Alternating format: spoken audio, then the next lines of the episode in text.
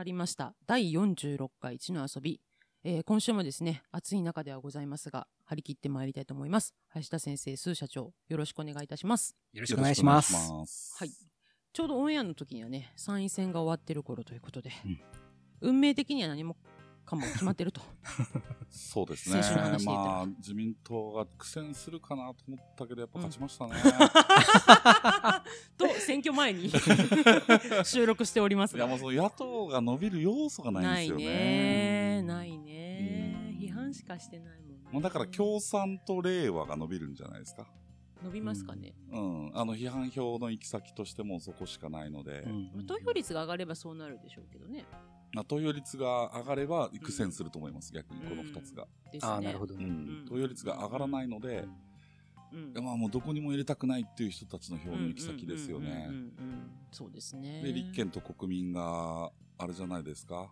えー、っともう一回集合しないと自民党に勝てないとか言い出してる頃じゃないですかね。なるほど。ちょうどね。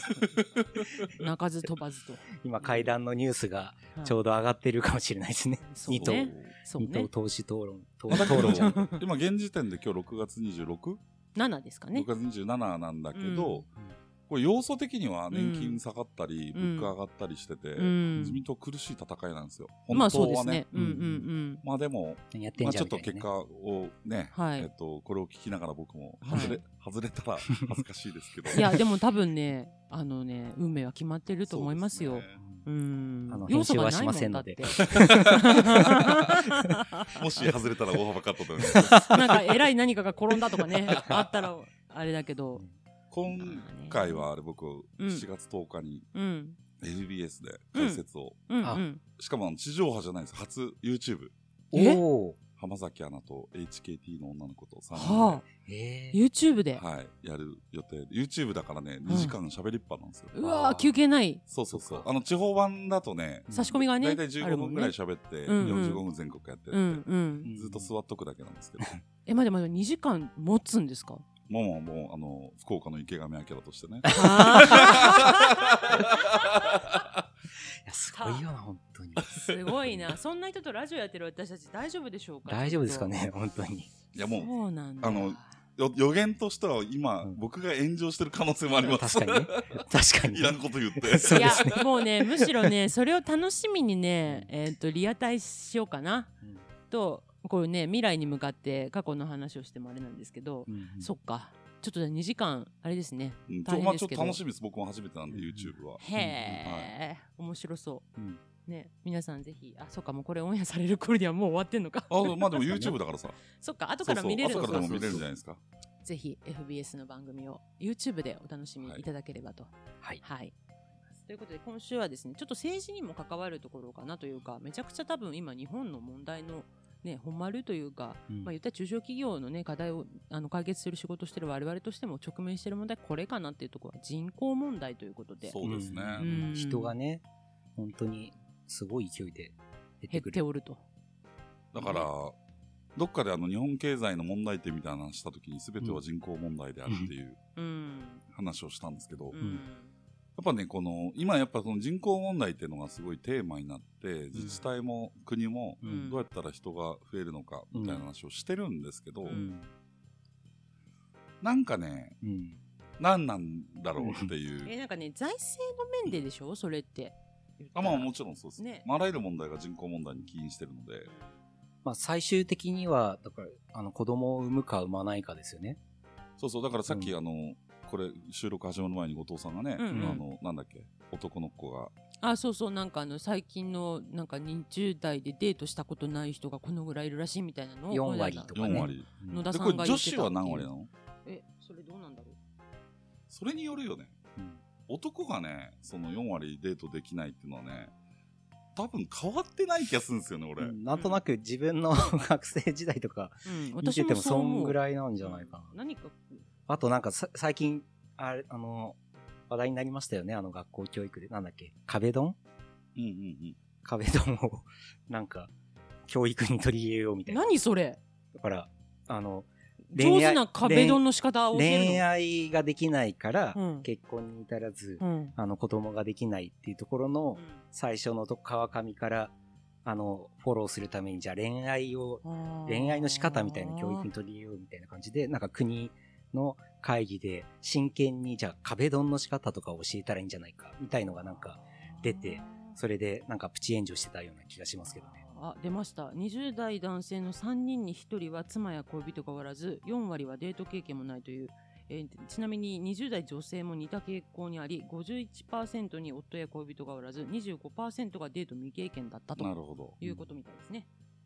うん、やっぱ女性の方がじゃあまあまあちょっとなんかあの効果はどうだろうね。どの世代も女性が多いからね。体的にも成長、精神的に成長するのは女性の方が早いっていうふうに早熟ですからね、ね、聞くし。今でもじゅうさんにんにひとりが エルジービーティー なのでななパーセント ぐらいかな、うんうんうん、を差し引くとすると、うん、なんか子供を持ちたいと思ってる、うん、いわゆるノーマルの、うん、ノーマルっていうとちょっと語弊があるな、うん、あのいわゆるその異性が好きな子供に結婚し、うん、そうですね、結婚したいと思ってる人たちの割合っていうのはおそらく さんじゅっパーセント と じゅうなな、はちパーセント っていう感じですかね。うんうん、だ心と体と性的思考が一致してる人たちっていうことですね。うん、これでもね、うん、あのー、さっきも言ったけど僕率変わってないと思ってて、うんうん、それはいわゆるそのこれにじゅう代に限定してると思うんですけど、うんうん、この統計って、うんうん、あのー、障害未婚率の割合って、はい、今出てるじゃないですか、うんうん、で多分ねにじゅう何パーセントだと思うんだけど、うん、これって、うん、あのーお見合いしてないだけなんですよね。ああ、そうです。うん、そうですよね。だからごじゅうねんまえのお見合い率と今の未婚率が増えた部分が全く一緒なんですよ。うんうん、昔はあれですよね、その別に自分があのしたいしたくない関係なく強制的に結婚に導かれ強制的に子供を産むっていうところが働いてた。それが自由恋愛になっちゃったので、うん、だからデートもしたことがない、うん、異性と話すの苦手だ、うん、あの安心してくださいと私が見つけてきましたって親が言うわけで、ね、うん、親とかまあ親戚のおばちゃんとかがいて、うんうん、えっとでしょ多分ね昭和のあとね戦後ね、うんうん、戦後は、えっと、お見合いで何回かデートして、うん、気に入ったら受けますとか、うん、気に入らなかったら受けませんとかそんな話なんだけど、うんうん、まああとあれですよね オーエル さんとして入ってさんねん以内ぐらいに見初められて寿退社というですね。だから戦前はね、うん、あの結婚式の日に初めて会いましたっていうお見合いですからね。もう信じられないですよね本当に。うん、だからあの吉田茂が、はい、あのお見合い結婚なんですけど、うんうん、あ、そうなんですね。そう、結婚式にね行くのも恥ずかしくて、うん、彼結婚式欠席してます、ね、ちょっと待って、どういうこと？考えられないですね。え、それはもうお断りしたんじゃなくて？お断りはしてないんですよ。結婚式はしてみんな披露宴に来てんだけど、うん、え な, なんで嫌だったの？なんかねとさっぽですから、うん、吉田茂は、うんうんうんうん、あのー、もうそんなね、うん、そんな恥ずかしいと、はあはあ、でなんかあの新郎の席には日本刀がいっぽん置いてあったらしいです。怖いな。どういう意思表示なんだろう。それ秘書かなんかが持って行ったんですかね。あ、そうか、当時まだ官僚ですね。あ、いや当時外務省職員なんで親もよう許しましたね。相手は牧野公ってね、うん、あの信州の大名だった、うん、えっと牧野公の奥さんっていうのはね、うん、大久保利通の娘ですよ。はいはい、もうあの、はい、脈々とね明治の元勲の家系ですから、はいはい、うん、失礼にも程がありますよね。失礼にも程があります。失礼にも程があるっていうか、でも当時はね、さすがにその日本刀置いてあるのはね、うん、変な新郎だなって噂になったらしいです。それはやっぱ普通ではなかったですね。普通ではなかったらしいです。いたんですかね他にもそういう人。いや、まあその結婚式の日に、うんうん、あ、お前が女房か、あなたが旦那か、まあそれはあったでしょうけど、そうそうそうそう、まさかの欠席ってなんか嫁泣きそうじゃないですか。いやいや、だって会ったことないんだから。会ったことない。そう、思い入れもないわけですね。別にいいのか。どんな人なんだろうって思ってたろうね。ちょっと不安ですよね。こんな人かっていう。大丈夫か、うちの人になる予定の人みたいな。そうか、でももう決まってるからどうこうじゃないんですね。運命は決まってる。そうですね。うん、どうする？またちょっとそれ。またパワーワードになってる。運命は決まってるんですけど。またちょっとしばらく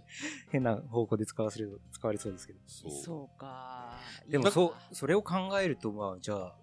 原理的に解決する方法ってじゃあもうお見合いとかっていうのを制度として結局、うん、今みんなマッチングアプリ使い出してるんですよ、うんうんうんうん、でもなんかあの問題になってるじゃないですか、うん、マッチングアプリで、うんうん、あのー、もう遊ばれたみたいに、うん、結婚詐欺的なのとかね、うん、そうそうそうそう、うん、でそれがお見合いっていう制度は、うん、めちゃくちゃ信用保証がついてるわけですよ。まあ目利きがいてね、まあ、いわゆる仲人がいて、うん、仲人が紹介して、うん、それを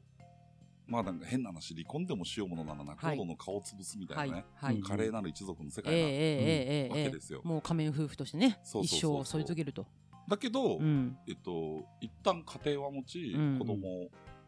は産み、うん、子供は成長し、うん、一家っていう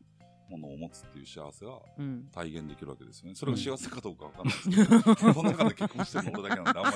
り言うと俺の話にしかならないすいません、個人の感想ではないからですね。あ、個人の感想ではないですよ、はいはいはい、うん、あのだからねこれね、うん、あのフランスが、うんシラク大統領の時に、はい、あ、懐かしい。シラク三原則っていうのを作ったんですよ。で、これはね、えっと、フランスもやっぱり少子化に悩んでて、うんうんうん、えっと、シラク三原則の一つ目が、うん、誰の子でも産んでいいですと。出た。で、子供一人当たり毎月ななまん出るのかな、児童手当。うんで、いわゆるそのあれなんていうんですか。お金をあげるやつベーシックインカム、ベーシックインカムですよ、うんうんはい、ベーシックインカムを子供を産んだ人にあげるっていう話、はいはいはい、でふたつめが、うんえー、大学まで全部無料ですと、うん、でみっつめは、うんえっと、子育てしてすぐ生まれてすぐ職場復帰できるように、うん、保育園とかの、うんまあ、向こうでいう、うん、こっちでいう保育園みたいなのを拡充して、うん、全ての人が入れるようにします、うんうん、でこれでね、うんにてんさん ぐらいまで上がったんです。へー、なるほど。産みまくったわけ。うーんであのこれがとてもいい制度だと思い、うんあのー、フランスを見習えばね、うん、日本も出生率が増えるんじゃないかっていうのが僕の持論だったんです、うんうん、だった、うんうんうんうん、でちょうどね先週の土曜日に、うんまあ、実はあのこのタオで、うん、今タオっていう僕が運営してるカフェで収録してるんですけど、はいうんうんもうじゅうよねんまえかな、うんうん、今じゅうはちねんめのお店なんですけど、うん、だから初期のスタッフですよね、うんうん、あの愛ちゃんって子がいて、うん、で愛ちゃんがね、うん、あの当時ね、うん、まだあの三越の中にあったのかな熊谷キ八のキ八カフェっていうのがあって、あったキ八カフェで、うん、あの製菓の専門学校出てね、うんうん、パティシエになりたいって言って、うんうんうん、フレンチに入社して、うんうん、でも、もう来る日も来る日もサラダ作らされてる。なるほど。サラダ。うん。うん、いちにねんめなんてね、うん、料理もさせてもらえなければ、うん、デザートなんか作れないわけ、うん、でなんかお客さんで来た時に、うん、あうちデザートないから、うん、あのデザート作ってよっつって、うんうん、で今でもあのガトーショコラとチーズケーキは愛ちゃんのレシピで、うん、やってると思って愛ちゃん連れてきたらね、はい、なんとケーキ作ってなくてポッキーしかなかった。あら、お前ポッキーデザートじゃねえだろって店長怒ったんですけどそうですね、スナックですねでそれを聞いてたあの隣に座ってた女性のお客さんがじゃあ、うん、ケーキくださいって言ったら、うん、すいません今ケーキ作ってないんですほんと手を抜くんねこれが少子化につながっていくんですけどなるほどで、うんあまあ、ちょっと順を追って言ってもいいですか、うんはいえっと、前帰ってきたのが、うん、子供生まれたばっかりで今ごさいなんでよねんまえか、うんうん、よねんまえ帰ってきた時に、うん、あそれでね、うん、タオに来た時に、うんポロポロポロポロ泣いてるわけ、えー、でどうしたっつったら、うん、こんなんじゃ一生パティシエになれないとか言ってあ、うん、当時ねそうで私はお金を貯めてフランスに行くとかなるほど、うん、でその時はにじゅうよんとか、うんうんうん、にじゅうさんとか、うんうん、であのー、いやそんなんねお金貯めてとか言ってたら一生行けないよと、うんうん、あの親に金借りて行けと、うんうんうん、親に悪いと、うん、親も金ないと、うん親は金あるとで、うん、親に悪いってねそれは親に悪いけど、うん、もうお前の親がそれもお金持っとったってあと死ぬだけやろそうかでもごじゅうもろくじゅうでさ、うん、別になんか自分に投資するような年でもないしさ、うん、ふたりで旅行行こうとかそんな金があるならお前がフランス行った方がええっつって、うんうんうん、そしたら彼は彼女はね、うん、本当に借りて行ったの、うん、素晴らしいでねあのうん、そこの大谷ホテルニューオータニ出身のね、うん、あの一つ星レストランとったケイスケ松島おー、うん、松島さん、うんうんうん、であそこ入って、うん、すごいそしたらねなんかちょっとね、うん、想像と違ったらしいんです、うん、皆までは言わないけど、うんはいはいはい、ですぐ辞めて、うん、あのマルセイユのね、うん、イギリス人がオーナーの寿司屋で働きます、えー、そこでデザート作るんですか？いや そ,、まあ、そこはもうお寿司を作りますよね。なるほどなるほど。でその寿司屋の店長と結婚して、うん、日本人同士で、えーうん、あでフランスでで子供が生まれて、うん、この間一時帰国してきたのがよねんまえ、うん、あそうであ子供も生まれたし、うん、お前ら日本帰ってこないの、うん、って言ったらね、うん、林田さん聞いてくださいと、うん、あの店長はね、うん、日本円で時給ろくじゅうまんですと、うんうん、私は副店長で、うん、日本円でよんじゅうまんです、ね、なるほど世帯月収がひゃくまんです、うんで今産休中です、うん、ひゃくパーセント 国が保証してくれるんでなるほどそのイギリス人のオーナーもね、うん、あ休んでいいよとなるほどあの国が保証してくれるから、うんうん、あのそれであの一時的にバイト増やして回しておくから、うん、子供育てなって、うん、大瀬さんこう私たち日本に帰ってきてね、うん、世帯月収ひゃくまんをもらいながら、うん、こんな環境の子育てできる飲食店ってどっかあります？ないですねないよない、うん、ないねそれはなるほど私はもう日本には帰ってきません、うん、なるほどはっきり言いました、うん、はあ結構ね福岡からねあのフランスとのパリとかねお店出されてる方結構最近増えてますけどみんな帰ってこないですもんね。平均的にやっぱそうなんですか？そのイギリスとかってあの平均月収とか全然高いんですかね？今高いです。もう日本なんかより全然高いです。初任給よんじゅうまんの世界です。ああそうなんだ。だから副店長でよんじゅうまんが高いかどうかわかんないですね。そうね日本だけですよ給料上がってないの、うん、ジーディーピーに 倍まではいかないけど いってんご 倍ぐらいになってるんじゃないですか、うんうん、でそうするとやっぱさんじゅうねんまえにじゅうまんもらってた人がよんじゅうまんになってるっていう、うん、そうですねそういう話なので、うんうん、なるほどで今回、うん、そのよねんぶりに帰ってきて、うんまあ、お, お子さんもねごさいになって、うんうん、一緒に帰ってきてるんですけど、うん、で今度ね彼はあ彼女は、うん、ママとしてのフランスを見てきた。なるほどなるほどあの前はその子供が生まれた日本人として、うんうんうんね、ワーママっていう感じですよね。ワーママとして、うん、でまず環境変わってたのをね、うん、お店を辞めてほうマルセイユに主人とふたりでお店を出しました。なるほどかっこいいお店なんですよ。箱プラスっていうお店で、うん、あの長友選手とかもねマルセイユいたか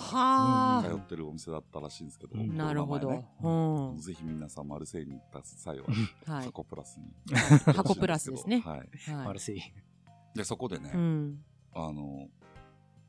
実はフランスってね、うん、あの出生率が一時上がったんだけど、うんうん、今 いってんはち ぐらいまで落ちてるんです。下がってるんだ。でこれなんでって聞いて、うん、でまずあのびっくりするのはね日本にいるときこんな話できなかった、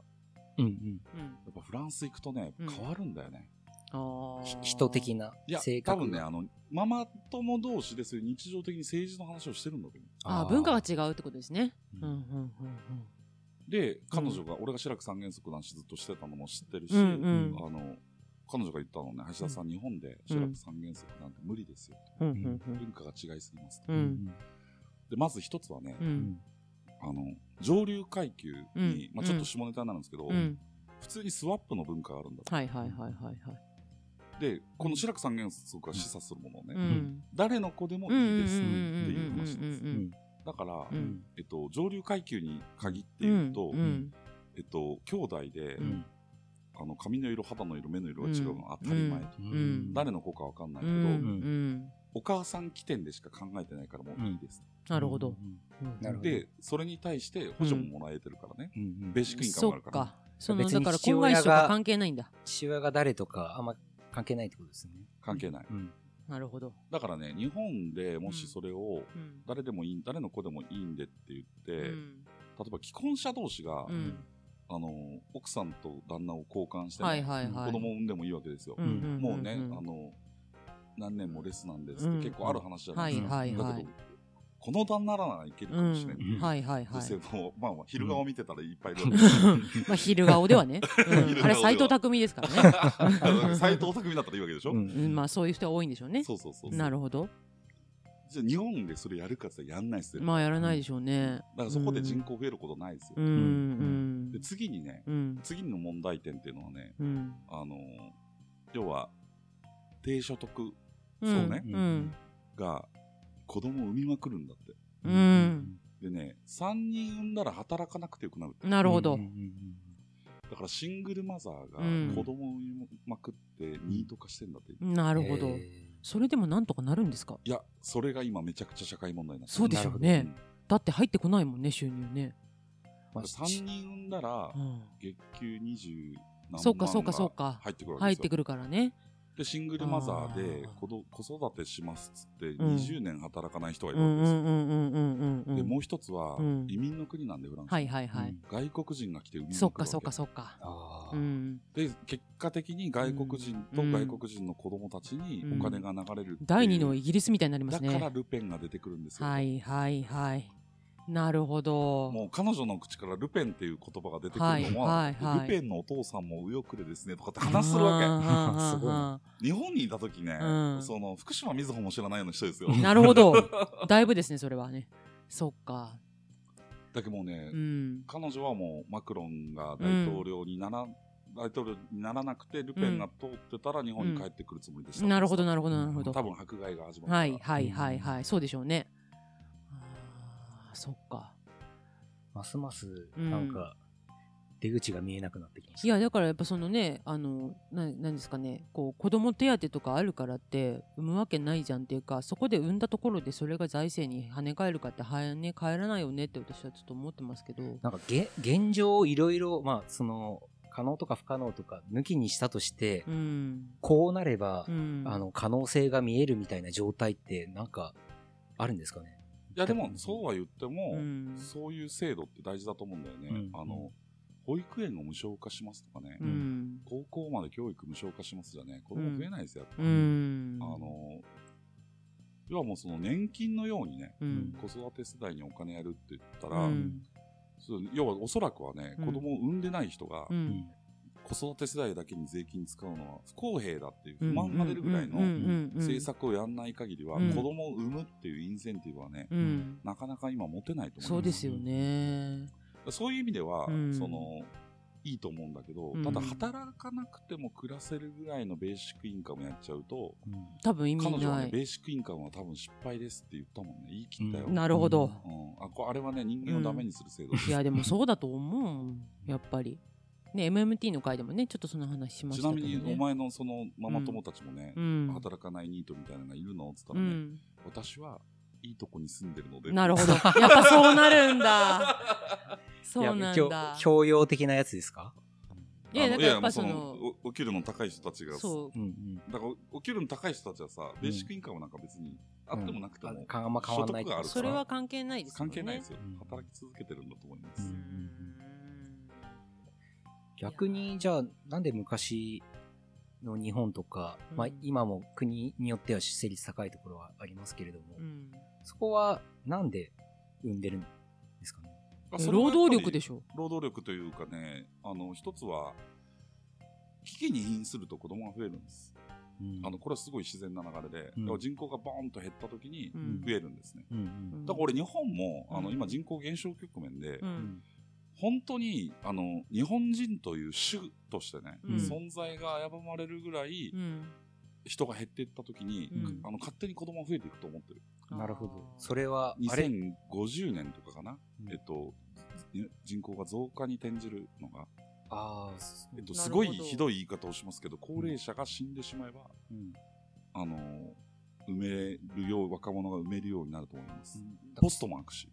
あ、ポストも開くし、うん、その社会保障費みたいなのも、まあ、バランス変わるよね。まあもう一回潰れてると思いますからね。うん、そうね。あ、制度的な話ですかね。例えばあのなんか集合的無意識的な話じゃなくて、集合的無意識的にそうなんだと思います。あ、集合的、ね、だから団塊の世代って坂谷太一が名付けたせんきゅうひゃくよんじゅうななねん生まれからよんじゅうきゅうねん生まれのさんねんかんで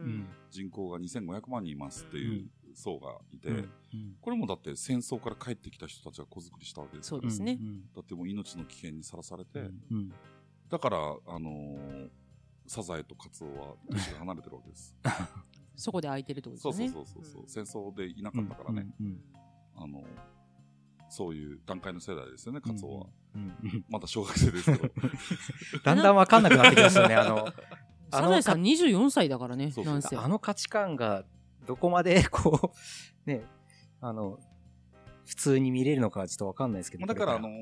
サザエさんの設定は違うけど、うん、あれ長谷川町子が日本人の平均像で家庭像を作ったんだけど、うん、その時の常識で考えたらサザエは戦前の子で、うん、カツオとワカメは戦後の子ですね。戦後の子ですね、うんうん、でも世田谷にねあの平屋の一戸建てってなかなかですよ。いやいや当時は世田谷なんて田舎ですから、うん、そっか西がだんだん開拓されてっていう。そうそうそうそう。ちなみにですねあのちょっと古いデータですけど内閣府が出している日本の将来推計人口っていうところでいくとにせんよんじゅうはちねんにいちおくを切るとでにせんひゃくじゅうねんにはよんせんまんにん台っていうのが一応推計で出てるっていうのが一番こうよく世の中に出てるデータなんですけど林田説でいくとこのいちおくを割らずにこっからこれ統計だから、うん、あのファクトフルネスを体現してれば分かるけど、うん、それ今のトレンドがずっと続くわけではないので、うん、ちなみに俺その推計の、うん衝撃的なデータをかつて持ってたんです、うん、今探しても見つからなかったんだけどはい、はい、さんじゅっぷんだけ公開したのほうえ何厚生労働省の大学団体の国立社会保障人口問題研究所っていうところが作ってるんだけど、うん、あの多分ね間違いでアップロードして、うん、にせんさんびゃくさんじゅうにねんぐらいまであるんです、うん、えー、推計が、うん、でそれによるとね、うん、うる覚えですよ、うん、にせんにひゃくにじゅうはちねんに日本人はねきゅうにんとかなんですでにせんにひゃくさんじゅうにねんに絶滅するんです。絶滅するのマジで。そうそうと今の統計でいくとね、うんうん、ああまあまあそうそうそうそうだからにひゃくねんごに滅亡しますっていうのが今人口問題研究所が持ってるデータですね。へえ。あそれだってその統計の傾き当てはめたら、うんうんうんまあ、いつかねゼロになってきますからね、うん、収束するとね。へえ。もうそうギャートルズみたいな世界です。はいはいはいはいはい。すごいな。まあ、意思決定は限りなく楽になりますよね。いやでも国として存在しないでしょ。もうそうなったら。だからあれですよね。他の国はどうしてるあの少子化の他の国はどうしてるかって言ったら移民を受け入れてるんですよ、うん。だからもう移民か、うん、人口増か、うん、どっちかを選ばなきゃいけないけど、うん、どっちも嫌がるから、うん、イーロン・マスクはこの国は終わったよね。って言われましたよね。言ってるんですけどね。うんいろんな人が今そういう日本はもうオワコンだよねっていう話をしてますよね。うんうんうんうん、私もこの間ツイッターでなんか今日本というあの少子化で間もなく絶滅しそうな国があるという話をあの聞いたっていうのを外国人が言ってるのを聞いたっていう海外勢のツイート見てわーと思ったんですけどそもそもなんですけどやっぱ人口って増えんといかんとですかね。あだから、えっとうん、その世界第何位の経済大国みたいなのを諦めてスーパーパワーあの前も言ってましたね、とっても自然が豊かな、うん、綺麗なとこなので、うん、あのもう一回みんな農村に帰って、うん、ニュージーランドみたいになりますっていうと、はい、人口さんぜんまんとかで全然やっていけると思うんですよね、うんうん、でロード・オブ・ザ・リングのロケ地になりみたいな、ね、なんかいやそういう国でもいいと思うんですよ、うん、観光と農業で立国して、うんうん、だから僕その参議院選でやっぱ思うのは、うんあのみんな経済問題という方向が一緒で、うん、あの自民党も立憲も国民も、うんまあ、その維新も、うん、令和も、うん、あの給料低いじゃないですか、うん、給料上げましょうよ、うんまあ、確かに上げた方がいいんだけど、うん、もういいじゃないですかと、うん、人口も減って、うん、給料も減るけど、うん、ご飯が美味しい、うん、こういう国を目指しましょうっていう政党出てきたら、うん、じゅっパーセント ぐらいの人入れるんじゃないかな、うん最初の政策スローフード、うん、スローライフスローフードみたいなランチタイムをにじかんにしましょう昼からビールみたいなそうそうそうそうねえなんかそれはそれでいいんじゃないと思っちゃうけどシエスタを導入しますシエスタ横文字そのぐらいのマインドチェンジは今本当に必要とされているのかもしれないですね。うーんだからねその イーユー の中でも、まあ、すごい悪い言葉ですけど ピックス っていう、ねはいはいえっと、ポルトガル、うんえー、イタリア、うんギリシャ、うん、スペイン、うん、豚どもって呼ばれてるわけですよ。かわいそうだよ。だいぶひどいですね。そうそうであのラテン系のね、うん、あの国家で、うん、シエスタがある国ですよ、うん、でみんなお酒飲んで、はい、あの働かない感じね働かなくて、うんえっと、成長も低くて、うん、でも イーユー の中で、うんえっと、助成金出すときはそこに重点的に出すので、うんうんうん、ドイツとフランスが怒ってるっていうそうですね構図なんですけど、まあまあそうですよねうん、だけどあの人たち見たらさ、うん、本当風光明媚でギリシャとかめちゃくちゃ綺麗ですよね、うん、そうですよねなんかは破綻したけど、うん、そしてウクライナに軍事支援バリバリするし、うんそうですよね、お前ら財政大丈夫かと思うんだけどいいよいいよっつってそうそうそうそう、うん、であのワインも美味しいしはい全然なんかそんな国になるって言うんだったら、うんうん、なんか江戸時代ってそんな感じですよね。多分そうなんじゃないかなと思うんですよ、うん、意外と幸福度は高いみたいな高い気がするなんかだけねなんか江戸時代のこれね、あの歴の話をこの間したじゃないですか、暦、うんうんうんうん、あれでちょっと暦調べてて、うん、新暦になったのがね、うん、めいじよねんなんですよ、うん、はいはいはいはい、はい、これすっげえせこい話だったの、はい、あの旧暦ってね、うん、あの月をベースに考えるからいっかげつがさんじゅうにちです、うんうん、だからみそかがずっとあってじゅうにがつは大みそかですっていう、うん、じゅうにがつもさんじゅうにちしかなかった、うん、でそうするといちねんがさんびゃくろくじゅうにちですよね、うん、じゅうにかけるさんじゅう で、うんいつか余るので、うんえー、ろくねんにいっかいウルー月がありますっていう話、うんうん、ウルー月、ウルー月ね、うん、つまりにがつがにかいありますとかね、うんうん、でどこに 何, 何月を増やすかを決めるのが天文型の仕事なんですけど、うんうんうん、めいじごねんがウルー月がある。なるほど。でめいじよねんのじゅういちがつに新暦を導入した、うんうん、はいはいはいはい。でこれどういう理由かって言ったらね、うん、明治政府ができたばっかりで金なくて、うん翌年、うん、年度予算でしょ。うーん給料じゅうさんかげつぶん払わないかんですなるほど公務員のだからスタートをあえてでめいじよねんのじゅういちがつに導入すると、うん、新暦にした時に、うん、じゅうにがつがふつかしかなかった。めいじよねんってじゅうにがつふつかの後がいちがつついたちなの、うん、へーそしたらねふつかかんしかないからいいでしょっつってね、はいはいはい、明治人の給料はじゅういっかげつぶんしか払ってないよなるほどせこいな。でそれまではね、うん、あのいちとろくがつく日が休みだったの公務員。あ、そうなんですか。へーだからねついたちでしょ、うん、じゅう、じゅういちあむいかでしょ、うん、じゅう、じゅういち、じゅうに、じゅうさん、じゅうよん、じゅうご全部そうそうそうそうすげえ。だから年間の休みがねひゃくはちじゅうにちある、うん、あひゃくよんじゅうにちが休みって言ったかな、うん、半分休みですから。はーで夏休みとか冬休みとかない、うんうんうんうん、でそれを新暦に行った時に、うん、日曜日が休みです、うん、はいはいはいはいで給料を減らされるよ働く、うん、そうね増えるわ、うんうん、でそういう大転換をやったのは明治で、やっぱね江戸時代って国家的なんですよ日本は。そうですね。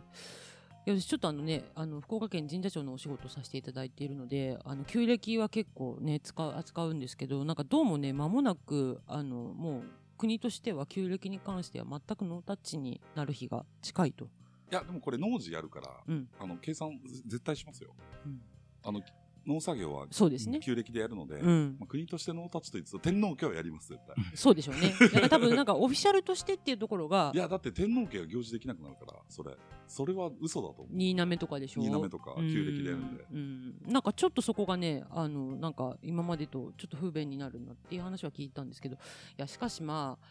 なんでしょうあの個人的には別に人口が増えりゃいいってもんじゃないだろう派ででまあねまあ、その考え方がいろいろある、ね、小学生の時に私将来小説書こうと思ってたのはですねさんじゅっさいまで未婚だったら赤札が来るっていう話を書こうと思ってた小学生だったんですけど生き神みたいですだよこのバブルで作られたこの理想の生活っていうのをこのまま維持しようとし続けたらやっぱり人口増えないと生産できないよねっていう話だけどじゃあそうじゃなくてもいいやっていう風になれるかなれないかうん、なのかなと今聞きまし、うん、聞いて思いましたね。今日は最後